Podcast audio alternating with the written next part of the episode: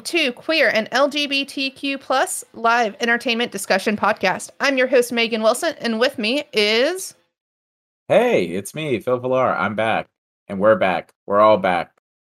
Yay! It's been a while, and with us we also have a guest today to join us, and that is Shelby. Shelby, why don't you introduce yourself real quick, and then we'll get into more about you. Perfect. Hi, my name is Shelby Stark. Uh, when I am not unemployed because of the massive industry wide shutdown due to the pandemic, I am a production manager with Networks Presentations, which is a company that produces a ton of uh, Broadway style tours nationally and internationally. Ooh, fun. Um, Awesome. I- cool.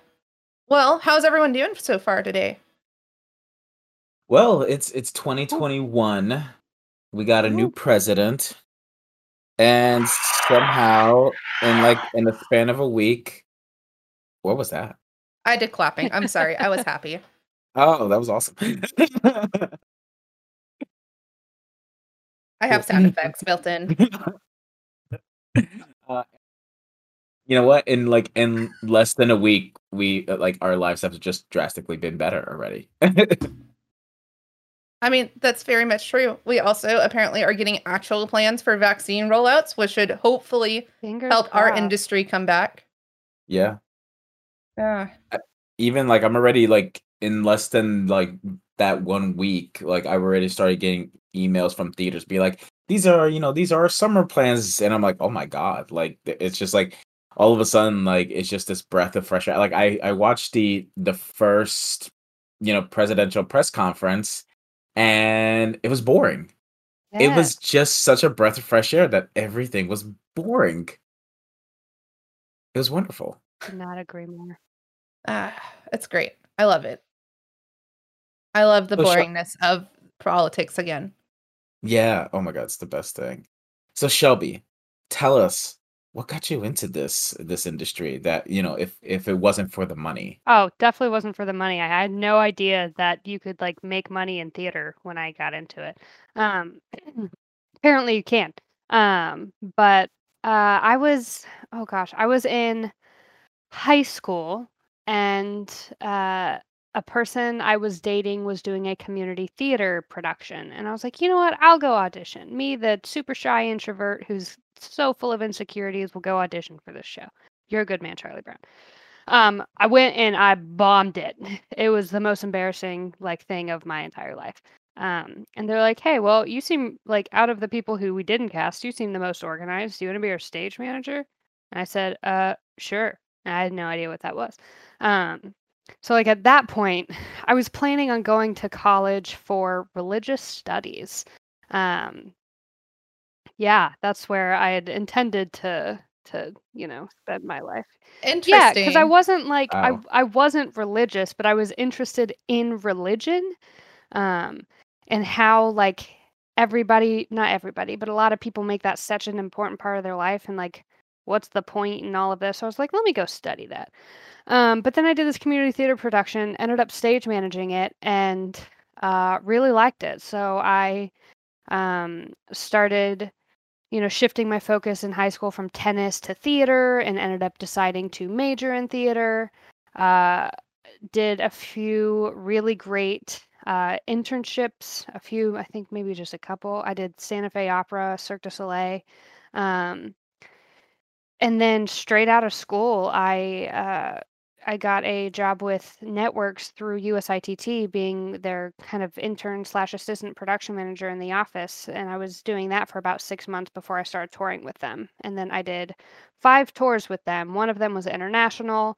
My most recent one, um, I got my equity card for. So for the past four or five years, um, I've been with the company in that capacity. And then in February of 2020, uh, got promoted to production manager. So, yeah, no longer interested in religion so so, cool. much. Yeah. Well, you know, if you want to look at it, where you're, you know, working in production, you're you're constantly, you know, providing offerings to our to our great god of theater and live entertainment. That would be we go. Bacchus, our Roman god of theater. And Dionysus. There you go. There's your religion. no, that's awesome. That's awesome. So I guess then, like, you know, prior to you know the pandemic and everything, like, what, what kind of, what kind of like specific tasks and you know something that's really not conventional in theater got you got kind of got you stuck with it you know like as opposed you know because you're doing a lot of tours which has a hell of a lot more logistics and everything right that right? You're not dealing with just a you know like oh this is you know old white man theater and here's our inventory and you know and here's our usual budget for the year. So what what part of the unorthodox elements of touring do you really like that you wish theaters that would be you know that has a season well and it's everything it's hard because be i don't have very and much like regional experience or anything besides tour but when i was in school um you know i did the the hmm shows uh at the university and uh again i worked with santa fe opera for the operatic experience. I did cirque um for that type of experience. I was like you know what? I liked both of those.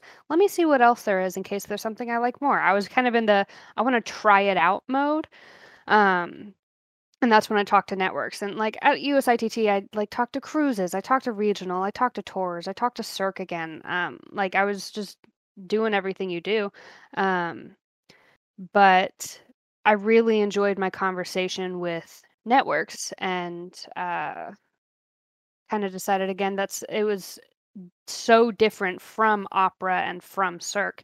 Um, and I wanted to give it a shot. And and when I did that, uh, I learned that it was so much more challenging than either Santa Fe or Cirque were for me. And that might be not be the case for everybody, but it's it's maintaining a show over the course of, you know, 6 months, a year, or whatever it is, um, while having to change it in almost every venue. Uh, like at least on the smaller tours. On the bigger tours, you fit, you do the same show, you're fine.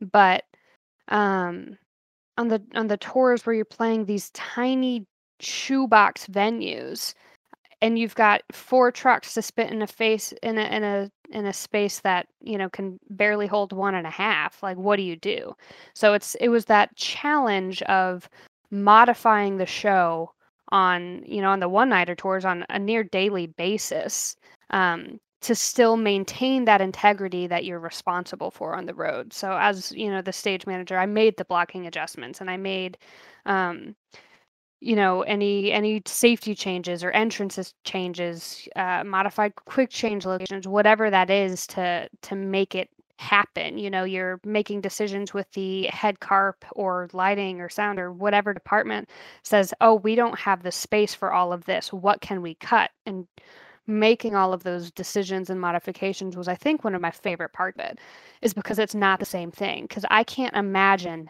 just doing one show just like sitting there doing one show every day for however long. Um, like the thought of Broadway to me, oh my God, that sounds like a, that sounds so boring because like you're just sitting there doing the same show in the same venue. Yeah, you get new cast and put in rehearsals and blah blah blah, but truly I hate rehearsals. Um, that's my least favorite part of any process, which is probably the worst thing for a stage manager, but here we are. Um, but it was just yeah, I, I couldn't imagine the lack of change. So I think that that challenge is what made touring so appealing to me and made me stick with that instead of okay, I tried this, now let me go back to that. Um, and that even in this production management job now it's like okay finally you know I've, I've had that itch on the road for the past couple of years of oh i want a place of my own i want a place to decorate and you can't tell because the walls are empty i haven't gotten to this room yet but um but I've been itching for that place of my own that you don't get when you're on the road. Um, but now in this position, I kind of get the best of both worlds. I get this place, I get to work remotely um, in you know my home office, get to have my two cats. Uh, it's excellent, and then I get to do show visits. I go tech all of my shows, and I go check in on all of my shows. Um, and then I you know fly to the city for rehearsals or meetings or whatever it is. So I get that travel and challenging aspect and i'm managing multiple tours now so that's it's challenging in a different way than you know making cuts and modifications venue to venue. So it's that it's that travel aspect and going to different places and changing things wherever you are and giving advice like oh i've been there. I know exactly what you're going to have to do and it's not going to be fun. Um like that is what keeps me so engaged in specifically touring. No, there's that's definitely some validity because I, you know, it's funny that you say like I can never imagine working in Broadway, you know, and I'm I'm thinking to myself like, oh my god, like Lion King is still running with the same plot. They're still running Yep. Obsession console, you know, and like, I will say their plot changed recently. At least the UK one did. They Oh, got some new fixtures in there. oh, okay, so there you yeah. go. At least I and I, I just think of the Broadway one because I know the Broadway one is still using an Obsession console. You know, and it's like, and it, and it, they're just, you know, one person just pressing that go button for every show, and at this point, it's just like, Wow, I, I, I couldn't I couldn't even do that. I, I think I would. You're right. I think I would actually lose my freaking mind. yeah I mean that and like cruise ships also do the same thing over and Mhm. over. Like if you look at one of those books, it's like literally detailed down to like this minute and second we do this every single day.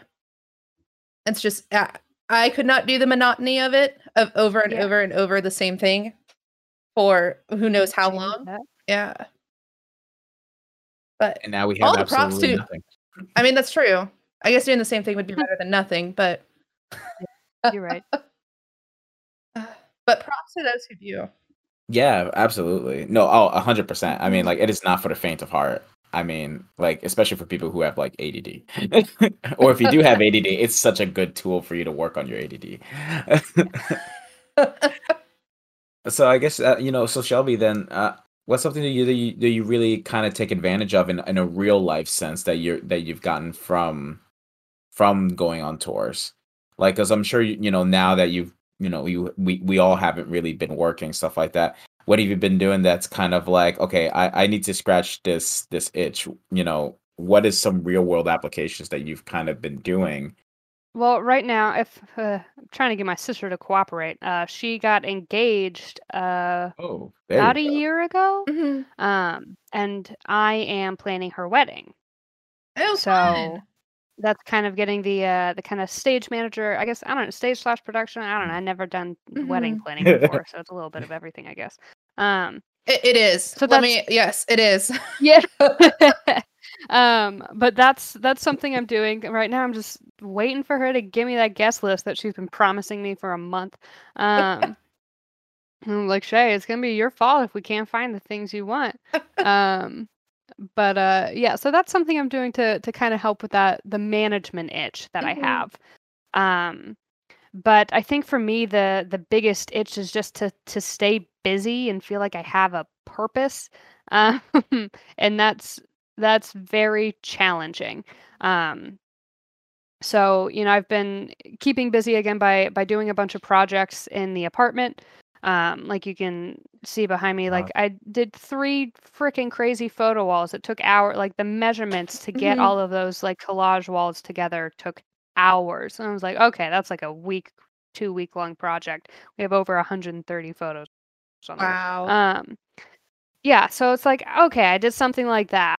Or I'm, you know, trying to, I don't know, like I turned my my office closet into a little meditation nook. So I, I cut out a shelf to put on top of the little pole so that I could put some plants in there and everything like that. So it's like I, I do little home projects um, just to feel like I'm keeping busy.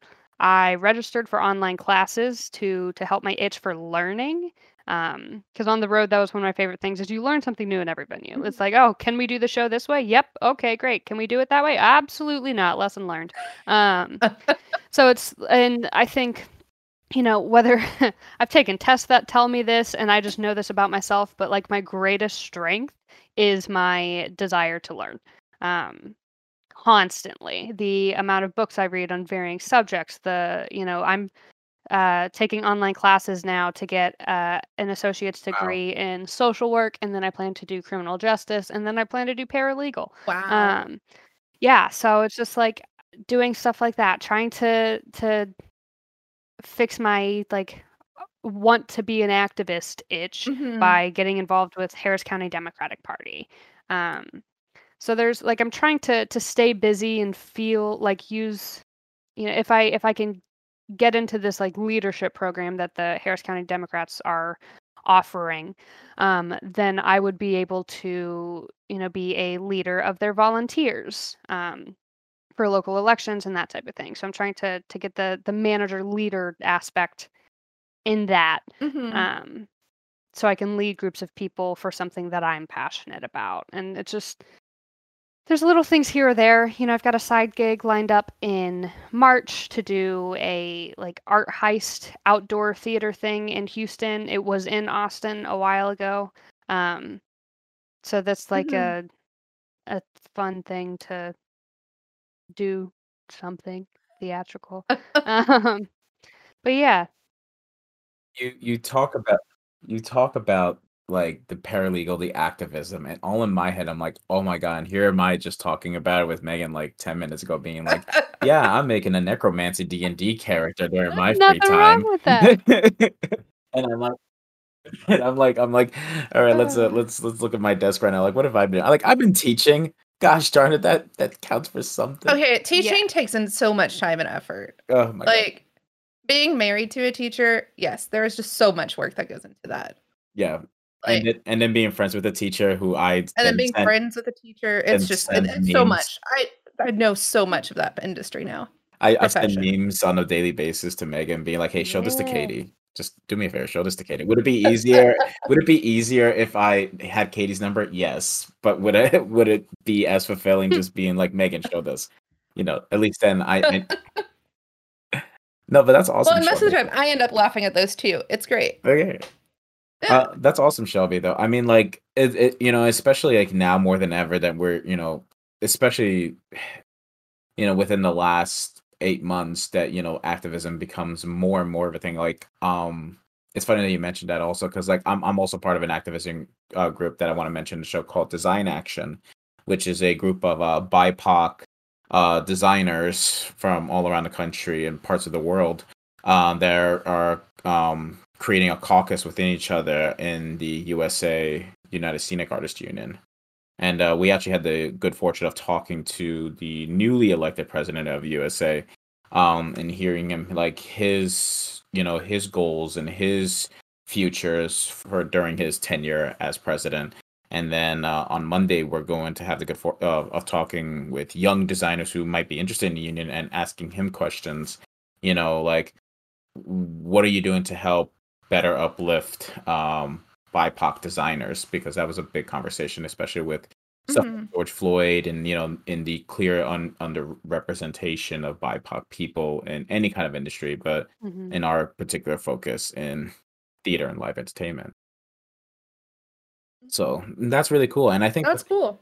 and it's it's, it's cool that you actually brought up the activ- Activision again because it actually uh, it brings up a good segue into our next topic, uh, which is um, how we as designers are kind of helping theaters stay afloat, even if it's at the cost of our own income, so to speak.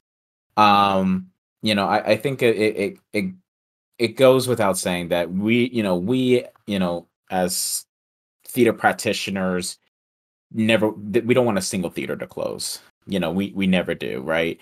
And because they're, you know, we need them as much as they need us. Um, and we see now and time and time again with artistic directors from theaters all around the country trying to come up with new and exciting ways to uh, keep their subscribers happy, right? Their donors happy, and of course their main audience and trying to get tickets. And you know, and for a lot of for a lot of that, we we kind of you know we we help out to the best of our ability. Many of us have probably even started working in these theaters with a significant pay cut. That way, we can you know participate and still be um, compensated for it. Um, but we're finding more and more in this industry, and I'm finding these in articles and um, testimonials of how des- a lot of designers are feeling like they're being taken advantage of by theaters uh, because this, you know, can got open essentially. I guess you could you could say it's almost with the start of Hamilton, of the idea of streaming theater. Now, granted, streaming theater has always been a thing. You know, you could go to a lot of mm-hmm. independent theaters and find, you know, streaming of the Globe Productions in London or even Met or the Metropolitan Opera House. You know, they, you know, those organizations have hours upon hours of content, you know, dating back, you know, almost decades of past productions. But we're finding more and more smaller theaters are having the ability to do that too, whether it be through Vimeo, Zoom, or other sort of streaming software and um, and other meeting applications. I guess the my my long-winded discussion is my long-winded question is how do we as designers you know defend ourselves? Because we never really work with residuals right? Or rescreenings. These are typically very film you know film categories but we're kind of falling into that you know what do you guys yeah. think uh well it's interesting because you know i've i've seen contracts where you know like as as a stage manager i've signed a contract where any paperwork that i've created at the end of the production belongs to the company um, like obviously it's not like I have to delete it for myself. I still keep it, but like they do not have to pay me to use my paperwork to remount a tour later on because I've signed the rights over to them. So I think that there there mm-hmm. is something to be said about contract language. Um, and you know, I think nobody anticipated this. So there are probably a good deal of people who have signed away the rights to their work without anticipating the extent to which it would be used and you know screened um so i think yeah and and oh, that's that's something where it's it's difficult to kind of go back on uh, when you've got theaters you know making literally no money trying to scrape by with everything they can um the the unfortunate part of that is you know that that leads them to take advantage of the people that have created the work for them. And I think that a solution moving forward would be for, you know, designers or anybody, any part um, you play in getting the the show up, uh, you know, add a rider to your contract. Demand um, that any any screening, any live streaming, anything like that, you are compensated for. If there is something that says this work is ours, challenge that, push back on that. Um, you know, maybe you can't negotiate a higher salary right now because nobody has money, but maybe you can say, you know what, but I will be paid or compensated when my work is used to air again later. Mm-hmm. Um, so, and especially if the, I mean, I feel like that last part is like if it's aired again later and if it's aired yeah for a cost later like especially like if there if the comp if there's a theater out there or any type of production company production house out there that's putting it on you have to buy a ticket of some kind to see it. At that point there is some kind of revenue revenue coming in to to like they the, everyone involved should be compensated somehow. I know that's like me just saying it like in an ideal world we would all be compensated. I know that there's other costs that are going along that haven't been able to be covered completely like, I mean, they still have to pay rent or some kind of property tax or whatever to actually house the theater and the location and make sure that there's a location to come back to at the end of this. But like, if you're able to bring in some kind of money, you definitely want to make sure that there is somewhere some something in the contract that you are yeah. getting compensated. And again, somehow. it, it it could vary. You know, you like, don't. It it might be mm-hmm. okay if we decide to to stream this somehow, you might get a one time flat fee. And great, that's mm. something. You know, it might not be okay, you get this percentage of every ticket sold. You know, it's it's just something to acknowledge the work of the people that created the show that the company is now streaming. Um, it's like you produced the show, mm-hmm. you filmed it, and now you get to to make money off of it again without any sort of budget for it, you know. So it's again, I think it's it's something that you could negotiate in contract language and there would be pushback absolutely um but i i do think mm-hmm. that that mm-hmm. an option and that you know i don't know how i don't have any solution for retroactive you know i don't think you're going to get any of the theaters with zero income right now to be like you know what actually yeah let me pay you this flat fee um and as you know unfortunate as it is i just think that that's where we're at um but i think moving forward Mm-hmm. any work that is done during this you know heavy streaming um, you know world of theater we're in right now that's definitely worth a, a detailed read in the contract you're offered as well as you know a conversation on that aspect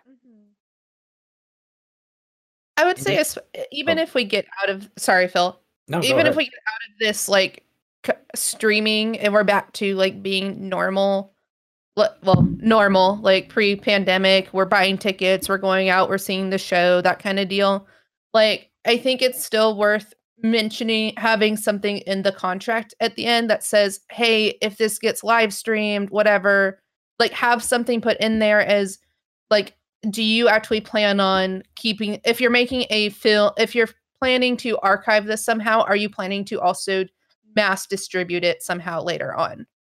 And if you are then we should be then i should be compensated somehow for that mass distribution whether it's through selling the archival tapes streaming it later however you're choosing to make money off of it. Like this is this is something we need i don't know contract language so this is just me like saying what's coming to the layperson's mind. Um but like that you should be comp- thinking about like what's going to happen in the future with your work at this point No, and absolutely. And and at the end of the day, like, you know, this is still hard for everybody. And, you know, and we as designers, you know, we still have reputations, rep, uh, reputations to uphold. And optics is always everything. The last thing you want to be is, hey, you know, you know that, you know that Mike Shell guy. You know, I heard he was shaking down a theater for an extra twenty bucks because his, because his uh the theater that you know the production he was working on only offered him 20 bucks so he wanted 40 bucks you know you don't want that kind of reputation either you know because it, it doesn't look good on you especially if you're a local designer you know or if you're up and coming. Um uh, you know i was talking to a couple of people about this and like you know just because i wanted to get you know not just from a rising or young designer or middle tier but also like well established designers and many of them just tell me you could always rebuttal back by bringing your own contract you don't have to have the theater companies provide a contract for you you can read it and then modify your contract based off theirs, you know, and then you could just send it back and be like, listen, you know, we this is you know I'm offering this is my design fee, and you can they can sign the contract. It doesn't just have to necessarily be you just because you're the 1099. So that's something to con- uh, to consider and think about because I know a lot of young designers that they, they don't know that you know they think that the contract can only come from you know the theater's end because they're the And ones a that lot are of people also you. think, you know, the only thing you can negotiate in a contract is salary.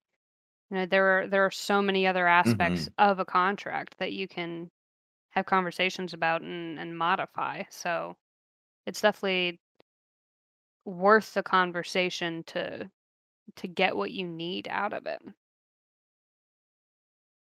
Yeah. So, Mm-hmm. so the next thing I definitely want to talk about because we're continuing this discussion, right? Um, it, it would be hard to not mention about the Metropolitan Opera House, right? And how they locked out the stagehands from, you know, from the ongoing contract. Um, so this is from the New York Times, uh, back in December seventh, uh, twenty twenty.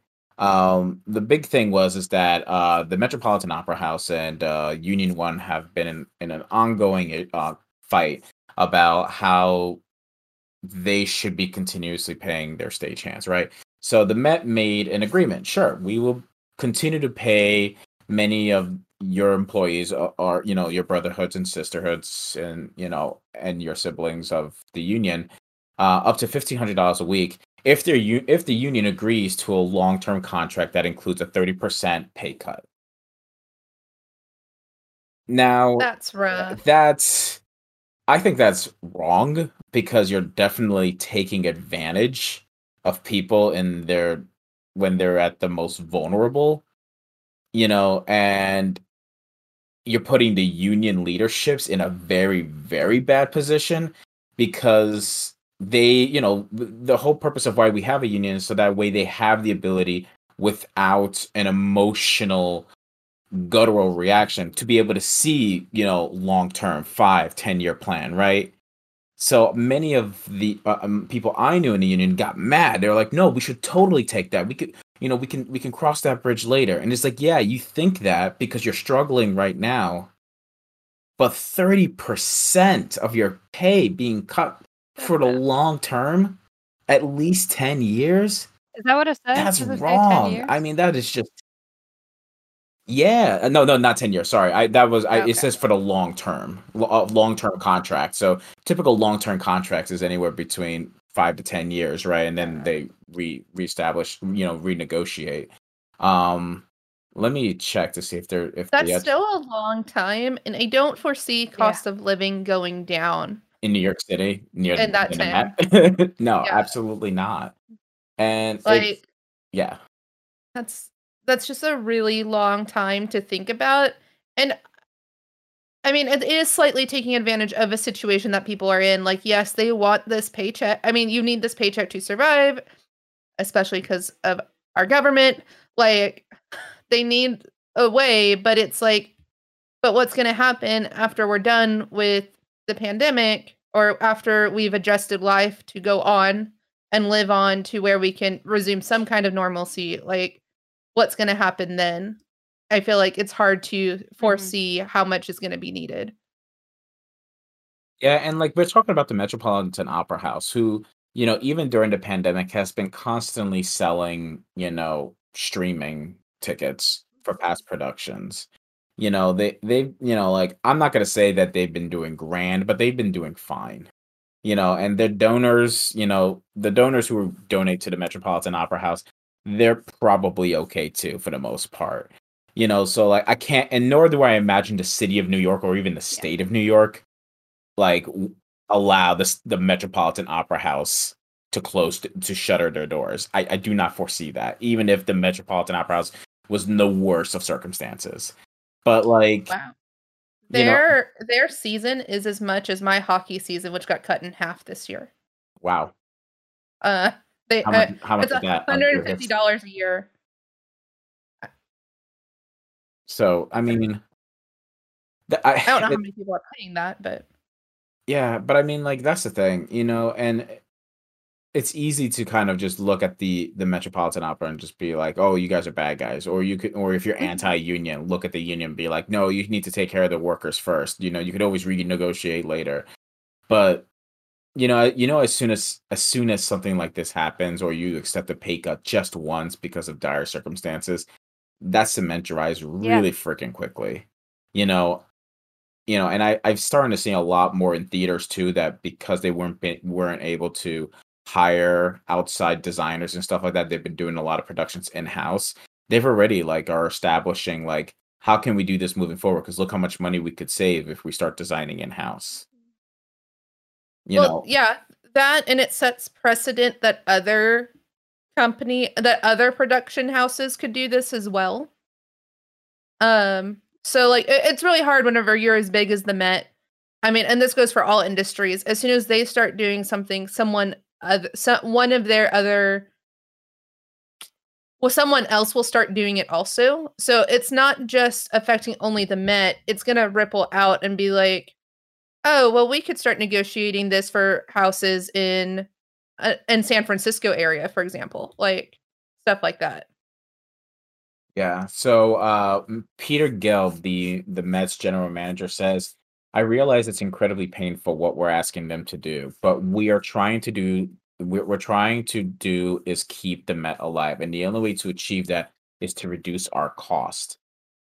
Which I'm like, so if you want to make that argument that you're trying to keep the Met alive, how are you doing that by when things go back to normal?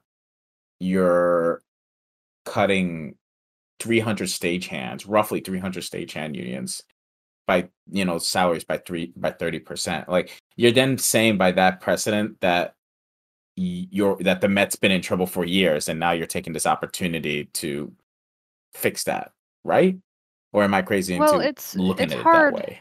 right now because you know, I imagine most theaters or theatrical companies have pretty much depleted any sort of savings or reserves that they have. So it sounds like the Met has enough money to front payments right now. Um, which is it, it's something that not a lot of theaters have the ability to do. Um, so if they have the ability to to front those payments right now, um, I can't imagine that I don't know, it's so hard because I don't want to make assumptions, but if if they've got enough in their reserves to Yeah. pay that right now, what it leads me to to think is that when things get back up and running, you know, they won't be in the red. They might just be really low in their savings. So taking advantage of this allows them to build their savings back up per se. Um, And that way, if something Yeah, happens again, and they'd be able I to get that. Like I I get back a little bit.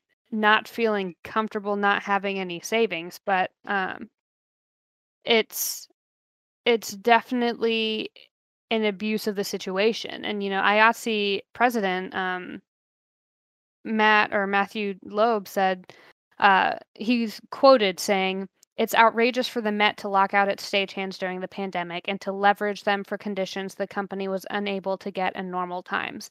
It's opportunistic, despicable, and demonstrates a real lack of compassion for so many in these already trying times.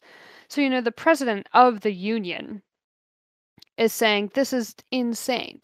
Um, and it is, you know, I and I understand I would love to get that sort of payment right now in the pandemic. You know, so many of us have been unemployed for months. That's a lot more than unemployment or whatever, you know, side gig jobs we've been working on in the meantime.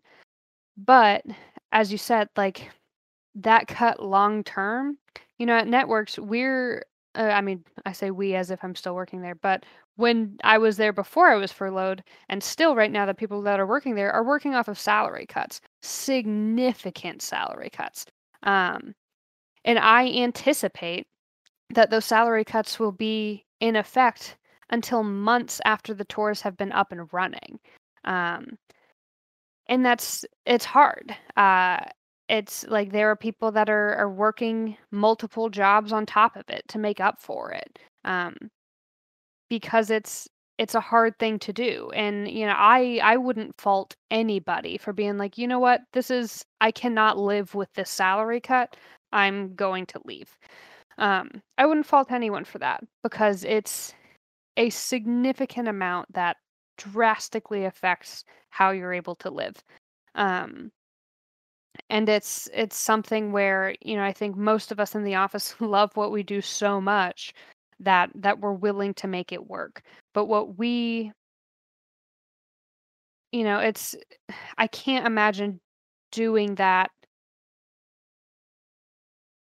so long term you know i, I wouldn't want to make that a long term commitment you know i think that we will gradually increase back to our full salaries but i don't think it's going to take five or ten years um, so we we agreed to this so that we can you know keep the company going let's get these shows back on the road this fall hopefully um, but asking the Mets stagehand to do that indefinitely is definitely an abuse of the situation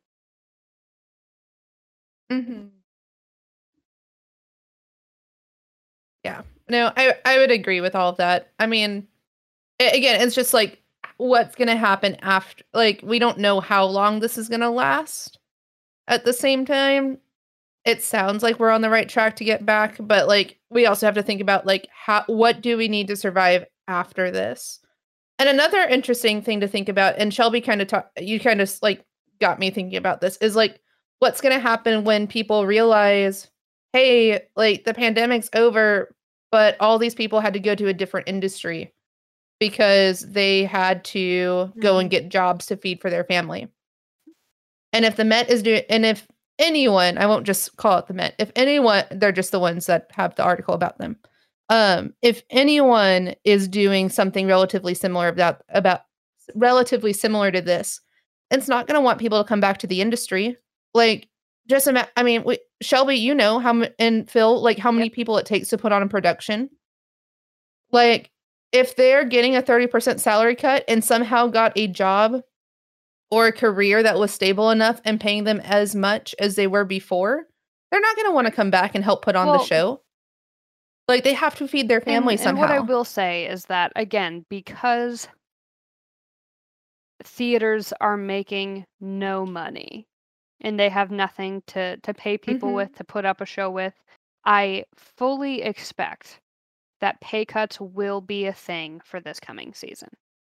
However, mm-hmm. however, Hundred percent. you know, I, I think it's I I I don't think it's reasonable to expect anyone to get a raise. You know, like that's just not where we're at. Um, and again, some people might make exactly what they were making. Some people might make a little less, but it's not permanent. You know, it's it's we have to do this now. We Mhm. can't offer you raises this season because we've got nothing. We're still working on reduced salaries, but this is what it takes for us to get to the point to where we can give you raises in the coming seasons. So it's it Mhm. yeah, you there's there's a little bit to both sides, but I think the Met is taking it to such an extreme that it's abusive. You know, again, pay cuts, that's gonna be a reality. You're not gonna make as much as you were making, but a 30% cut indefinitely and getting them to sign and agree to an indefinite amount of time, that is manipulative. Mm-hmm. No, uh, absolutely, and and you know, and it, it's hard, and it, and I get it. Like it, it's hard for everybody, and it's you know, we we've we've seen the memes, we've seen the you know the filters and the frames. You know, they say theater, you know, live entertainment is the first to shut down and the and the last one to come back up. We we've seen it time and time again.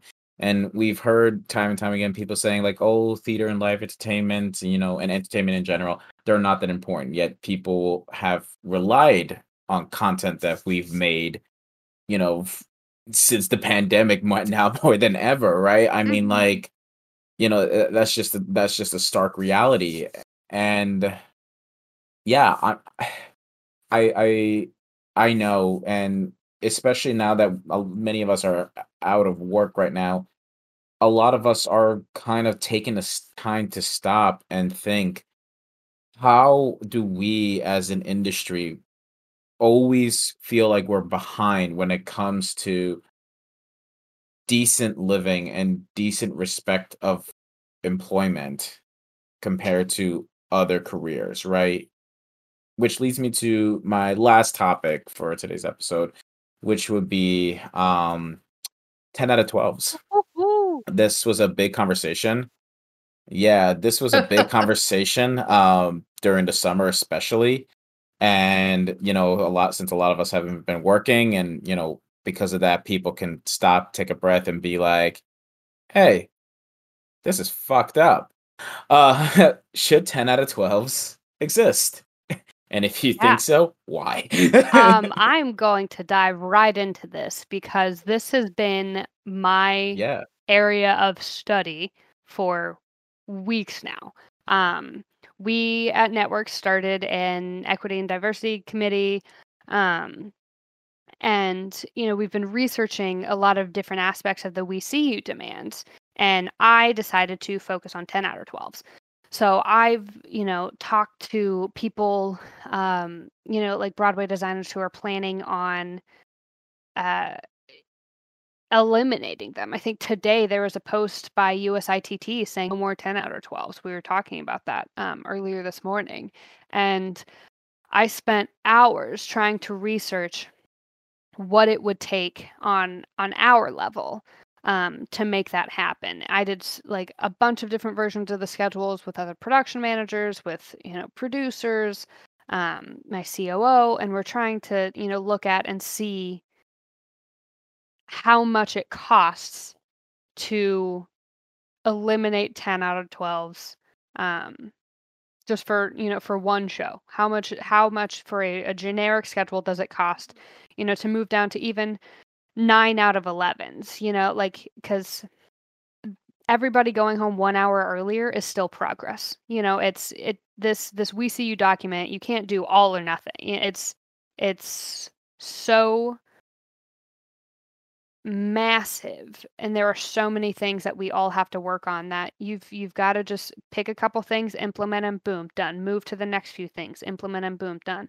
So when i was doing this research we came up with an estimate of what it would cost to um, move out of 10 out of 12s and it's really expensive um, so it's it's a challenging situation because it's something where i fully believe that we should not be doing 10 out of 12s. I think tech period should be extended. Um, you know, if you can do even just eight hour tech days, you know, ex- add a week, do all eight out of 10s. Um, you know, and and everybody gets more sleep. Everybody's more productive. Uh, that's that's something that's just healthier and better for everybody.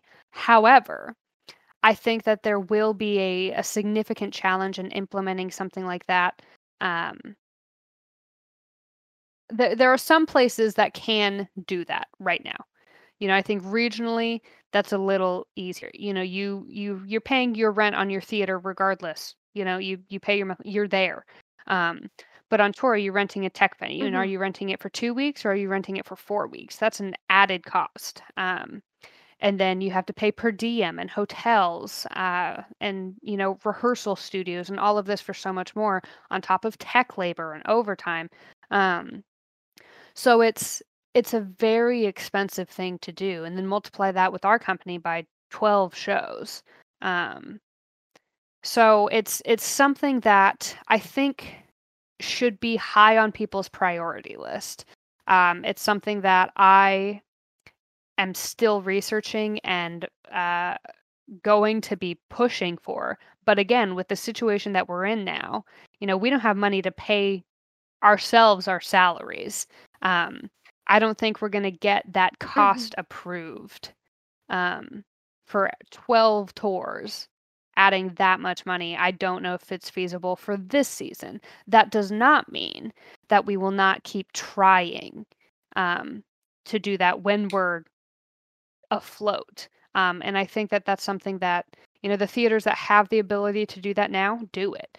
You know, we we're making progress in the fact that we in a lot of our tech schedules they didn't even have a day off. You would work 11 days straight. But uh, and that's like for the crew that's 13 hour days.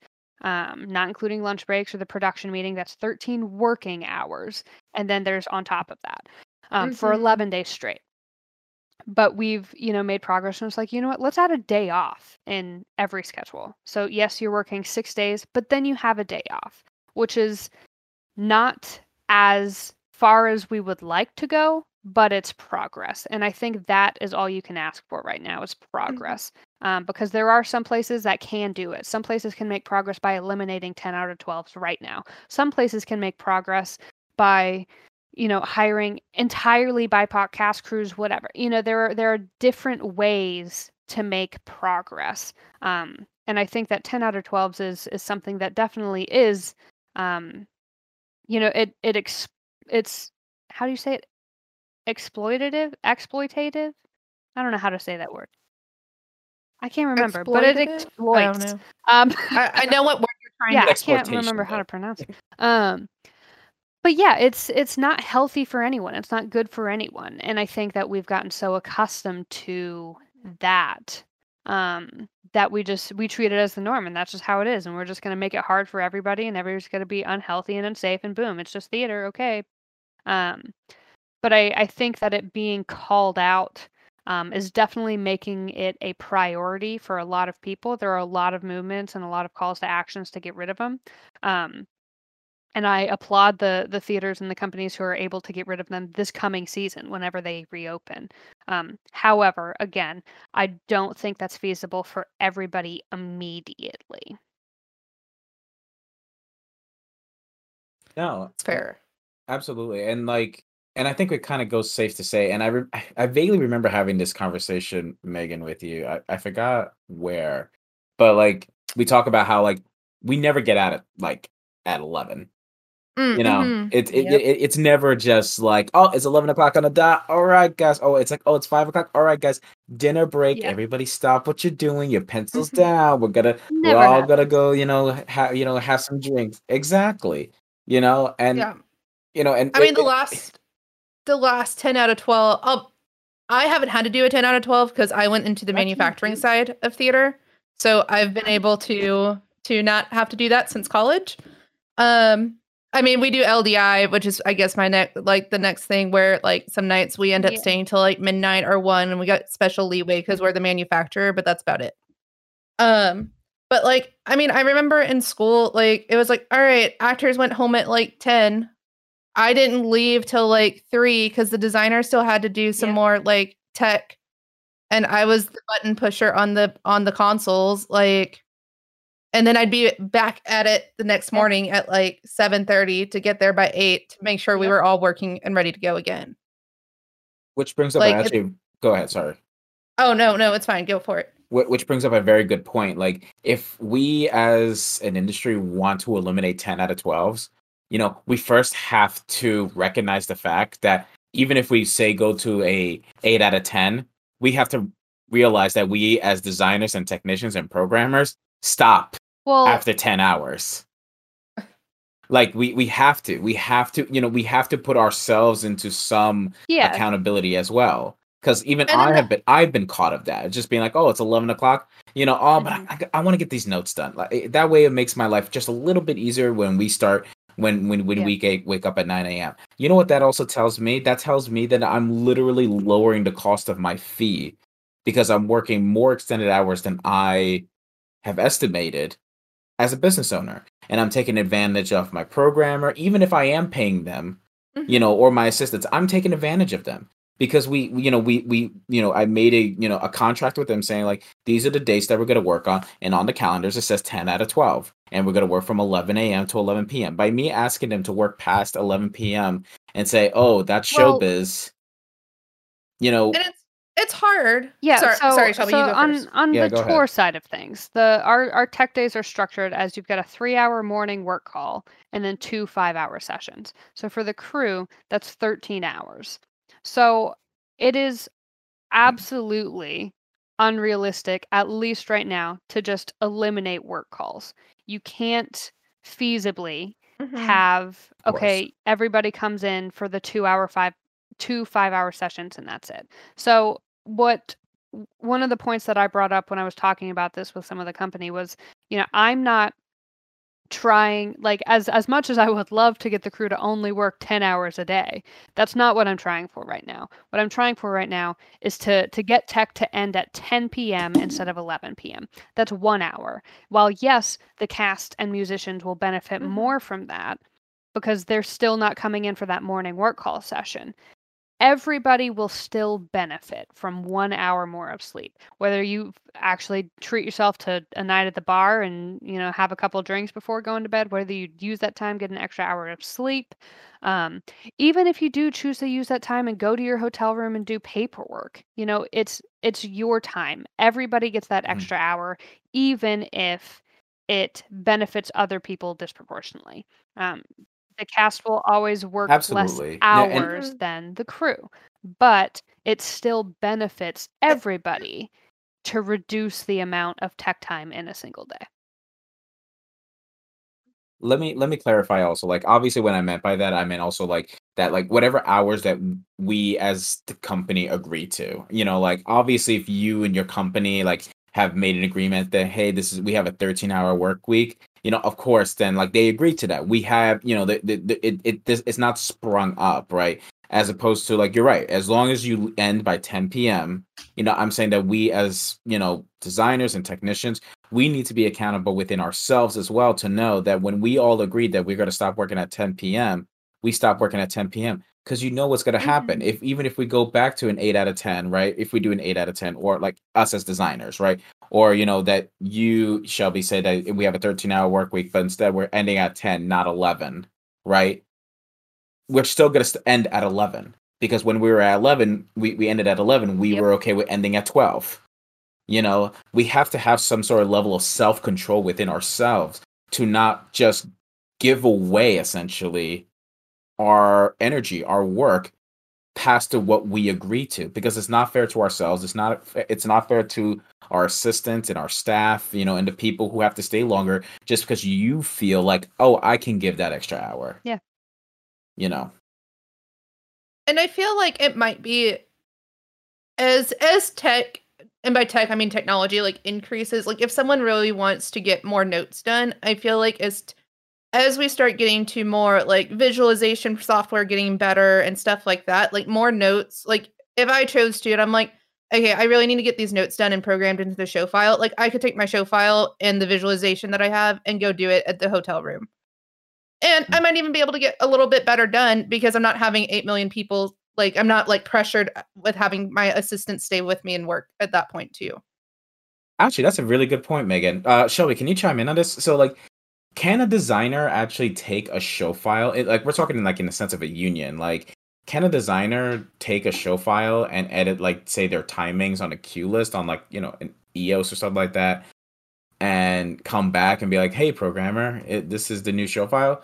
Is that okay or do you think that's like really taboo or even just straight out against No, I don't know their contracts enough to know whether that is in the rules, but I know that program like programmers are a designated position. You've got your, you know, your Mhm. uh pink contracts for programmers because that is a role. And I like to think that based off of my experiences, unions are pretty strict on if this is your job, this is your job. Um, so my thought is Yeah. that it's probably pretty against the rules because y- programmers are are covered by IATSE. Um, and as far as I know, not under any Mhm. sort of design union. Um, a programmer is I offered an IATSE pink contract um, to work on a show with us at least. Um, so for a Mhm. designer, Yeah. somebody who's not on a pink to to program based off of my limited knowledge on this seems like it would be against the rules. Um, plus also just again based on my personal experience, you know, as an equity stage manager, I am not allowed to touch props backstage. Um, you know, I am not allowed Mhm. to move scenery. I am not allowed to to put my hand on the units I'm calling focus for. You know, I have to stand there and tell them where to point it. I cannot do it myself because IATSE um, designates that that is an electrician's responsibility or you know their their props person's responsibility. Um, so with that in mind, it it seems that it Yeah. would be very taboo or very against the rules. Um, for a designer to make those programming changes on their own. You know, you can go home and take the notes on exactly what you want so that Mhm. when you get in for the morning work call, you know, you can just plow through it with your programmer super quick. Um, but for you to take it and do it yourself, I think would not be appropriate. i agree That agree. that makes total sense and I just completely forgot about that aspect Yeah. with programmers being part of the union. Mhm. Yeah. Awesome. Well, I think that pretty much everything that wraps up everything what we wanted to talk about today. What do you think, guys? Do you have anything else you want to talk about? I'm good. Yeah, that was, I don't think so. nice. I think that was really good. Awesome. Awesome. Awesome. Awesome. God, this is great. I'm glad we were able to talk and do another episode. And guys, we are going to try to do more episodes moving forward. Uh, going back to that bi-weekly schedule. Uh, the reason we kind of stopped was, uh, I'll be honest, it's mainly my fault. Uh, I started teaching and I really, really underestimated how much time and energy it takes to teach. Wow, such ignorance. Um, but I think I'm, I'm, I'm kind of like, uh, you know, stabilizing my time management that I'm hoping that we can do a little bit more um episode Ah, content. it wasn't just you, Phil. I could have also been like, "Hey, let's record. I Oh, have a that's true. topic." That's but true. That's true. call- As Shelby is using this pandemic time to better herself, I call it the pandemic pro- procrastination, where I basically stopped everything. Like in midsummer, I was like, "I'm done. I am taking this time to like not oh. do anything." I had some extra time from work and was like, "Nah." You know, what? I completely disagree, Megan. Because you know what though? Because like I wake up like this is a this is a sh- both a shout out promotion And at the same time, what the hell, Megan? This okay, this person, Megan wakes up at seven o'clock in the morning Central Time to to stream their content on Twitch, which that is so badass. Everybody go to twitch.com forward slash MW apps. Is it still that? Uh, no, it's Megan Wilson underscore. Megan it's Wilson. my underscore. Twitter and, and Insta- It's my Twitter and Instagram now. So there you Um, go. I got it all the same thing. Man. It's amazing. um, which well, is I'm so already- cool. I I get up at five thirty already because the dogs are on the schedule. Um, the wife is already getting ready for work at that point. Like I'm already on the schedule and I'm already up and going. And I'm like, well, and I'm working from home, so I don't have a commute right now. So it's like from like six forty five to eight. I'm not really doing anything with my time, and I want to get my app done. And I might as well go on Twitch and do it. That's And valid. there we are That's awesome. That's that's valid. that's what I do. But that didn't that didn't start till about like right. I got really serious with that like schedule like right after Christmas. I think like it's not. It, it wasn't like a set thing. It's like like right after Christmas is when I started that schedule. So like I had full blown what I call pandemic pro- procrastination, where I didn't really there's do much. no until way then. like there's no proper way to pandemic you know they're like if you're Oh, if no, you're taking the time and doing literally nothing that's fine because you know again we've been so accustomed to this 10 out of 12 crazy you know 100 mile an hour Mhm. schedule like do nothing for a few months and that's fine but my brain doesn't Yeah. I, I try to do Mhm. nothing and it, it's really hard um but yeah there's like no right way like literally anything anybody is doing right now is good no matter how much or how little it is Yeah. Yeah. It's that is very true as well. yeah So Shelby. where oh god find you on well not many places right now because i watched the social dilemma so i'm not on social media anymore um oh my god I think we're watching that this weekend. What's the what's what what's the right pigeon to to send a, a letter to and try and get it on the ankle and fly it fly it Or is it smoke signals now? i yeah. mean i've got an email address no Do you have do you have a website? yeah, I got nothing. Oh, I mean, you okay, could well, like that works. I don't mean, know. my name is Shelby Stark. You could find me on Facebook and maybe I'll check it in six months. Same with Instagram at Shell Stark, S H E L S T A R K. But uh yeah, I don't know. Otherwise, like if you want to if you want to chat with me, talk to talk to Megan or Phil and then I'll I'll hand out my email address because uh because I am like anti social media right now and it is so liberating. well, that's good enough for me, if anything. Yeah. Megan, Phil. Where can people find you on the internet? Yeah. I have not shunned off social media. I actually started another Instagram. Um, but mainly you can find me on all the places Instagram, Twitch, Twitter at Megan Wilson underscore. I started a development centered, like an app developer centered Instagram at part time developer underscore because I don't know. I guess I wanted a pointed Instagram. We'll see if that changes after watching the social dilemma this week. Uh, That's but awesome. Phil, yeah, it's fun. Phil, where can we find you? Uh, you can find me at um, what's it called at Phil Villar on my Twitter, Phil underscore Villar on my Instagram because they still won't release that at Phil Villar handle when no one is using it. Still in an ongoing battle. And you can also find me on my website, which is www.philipvillardesign.com. Well, guys, thank you for so much for listening to our show. I am Phil Villar. I go by they them pronouns. Megan. I also use they them. Um, and before we sign off completely, we do have a Discord if anyone wants to chat Yes. and we- join. I'll plug that again since we're recording episodes again. yes. Yes. um, absolutely. And Discord has become a big part of my life lately, and I feel like I'm always talking over you, Phil. This time, I'm sorry. that's okay. Um, I like it because I talk to but but so usually you can also find me on our Discord because I'll probably just get a notification that someone has joined. Absolutely. And Shelby, what about you? What are your pronouns? Uh, I am Shelby Stark and I use she her pronouns. Have a good one, y'all.